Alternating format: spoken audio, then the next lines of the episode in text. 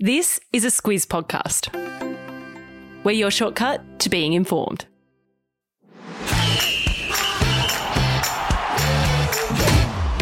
Good morning. This is Sport Today, your weekday sports news podcast that puts you ahead of the game. I'm Sam Ferris. And I'm Lucy Watkin. It's Friday, the 15th of July. In your sport today, the Tigers turn to a legendary trio.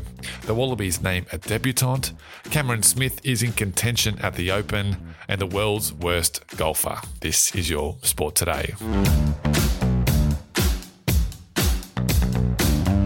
We're going to start today with the NRL and the big news out of the Wests Tigers. Yesterday afternoon, the club announced that Tim Sheens, the man who led the Tigers to their only premiership in 2005, he's going to coach the club and his successor will be club legend Benji Marshall. Luce, as a Tigers fan, this is very exciting. Yeah, the band is getting back together. and so the background here is that Sheens coached the club from 2003 to 2012, won the premiership in 2005, didn't leave leave on great terms. But time heals all wounds, and he was brought back to the club last year to oversee the football department and support coach Michael Maguire. Sheens publicly backed Maguire despite the club's poor results, but with only three wins after 13 rounds, Sheens sacked Maguire. The club wanted Panthers assistant coach Cameron Ciraldo as coach, but when he knocked them back, the Tigers made a deal with Sheens and Benji that'll last five years. Yeah, so let's get to that deal now because it's a unique one we don't see very often in footy. Now, appointing a coach and his successor at the same time, it's pretty rare. Sheens will take over as head coach from 2023 for two years, with Benji and another club legend, Robbie Farah, on his staff. Benji will then take over as head coach from 2025 for three years.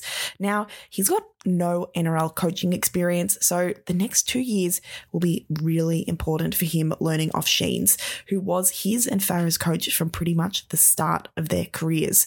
The Tigers are currently in last place, but Benji says he'll work hard, back himself, and bring change to the club. Luce, that's what us Tigers fans want to hear. It is another big weekend of footy in both codes. So if you've got to put your footy tips in, check out the Don't Forget Your Tips podcast. That'll give you that extra edge when it's time to put those tips in. Find it in your favorite podcast app, and there are links to it in the show notes. If you can't get enough of deciders after Wednesday night's State of Origin epic in Brisbane, well, you're in luck. Uh, there are two big rugby union tests either side of the Tasman Sea this weekend, and Luce. It looks like a couple of ex leagueies might make their international debuts. Yeah, a couple of code hoppers will be on the show tomorrow night. Former Melbourne Storm winger Suliasi Vunivalu is one of four changes for the Wallabies for their must win third test against England at the SCG. Vunivalu was one of the best wingers during his time in the NRL, but made the switch to the Queensland Reds last year and will start on the bench for the Wallabies. Also starting on the bench, but for the All Blacks over in Wellington, will be Roger Tuivasa-Sheck. He was a superstar in the NRL. He actually won the Dally M medal as the league's best player in 2018 and has made the All Blacks team in just his first year playing rugby for the Blues.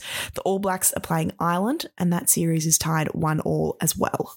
Yep, it's all square in both series. So get ready for more decider drama. The All Blacks Ireland game kicks off at 5 p.m. Then it's the Wallabies and England at 7:55, both times Australian Eastern Standard Time. And you can watch them on Stan Sport. Today's trivia question brought to you by the Union Live app. Check that out for all your rugby scores, news, and stats. When was the very first time the Wallabies played at the SCG? We're going back a bit here, Luce. Uh, give us a clue.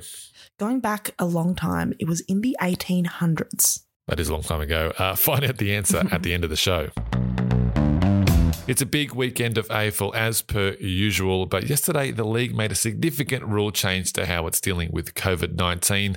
Luce, the vaccine mandate has been lifted. It's gone, but the AFL still strongly encourages the players to be vaccinated. The league set its vaccination mandate last year, which required players to be double jabbed with an approved vaccination to train and play. It meant the likes of Carlton's Liam Jones and Saints AFLW player Georgia Patrikios effectively retired or were put on the inactive list because they chose to remain unvaccinated. But now that the mandate has been lifted, there have been reports Carlton is back in talks with Jones and he could return this year for the Blues, who are in fifth place on the ladder. The AFL says it's lifting the mandate to be consistent with state and territory rules and regulations around COVID. Yeah, and Jones could be a big in for the Blues if he does return. Uh, round 18 kicks off tonight at Marvel Stadium with the Bulldogs playing the Saints. But the big one is first versus fifth, Cats versus Blues on Saturday night. Should be a cracker.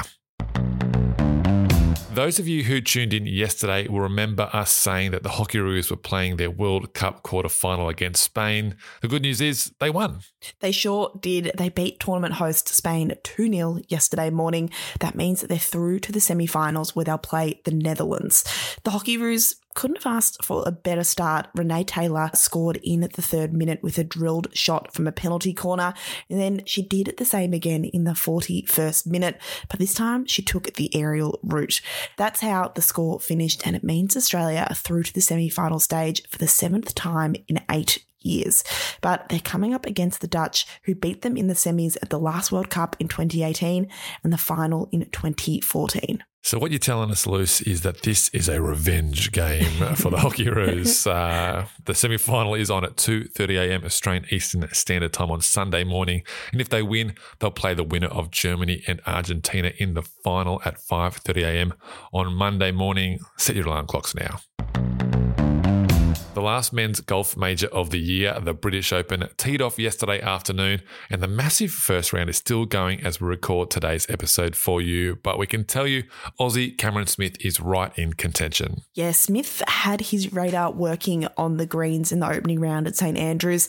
He drained a monster putt for birdie on the second hole and was consistently smooth with his putter in the opening round of 67. That puts him five under, three shots back from first round leader Cameron Young of the US, and in between them is Rory McIlroy at six under.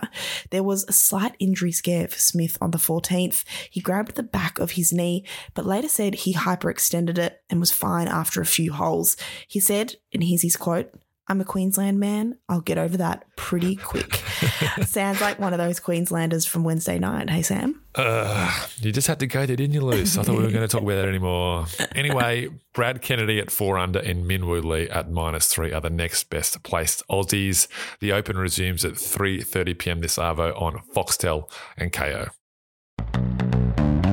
Seeing as it is the 150th year of the British Open, we thought we'd share a story about one of the more infamous players who tried to have a crack at winning the Claret Jug. He's a man that goes by many names, but his real one is Maurice Flitcroft, and he was once known as the world's worst golfer. So, this is another one of those unbelievable but true stories. so, in 1974, Flitcroft watched a golf tournament on TV and, after reading up on the British Open, thought he could win it. It's worth mentioning he didn't own any clubs, hadn't played golf, and was 45 years old.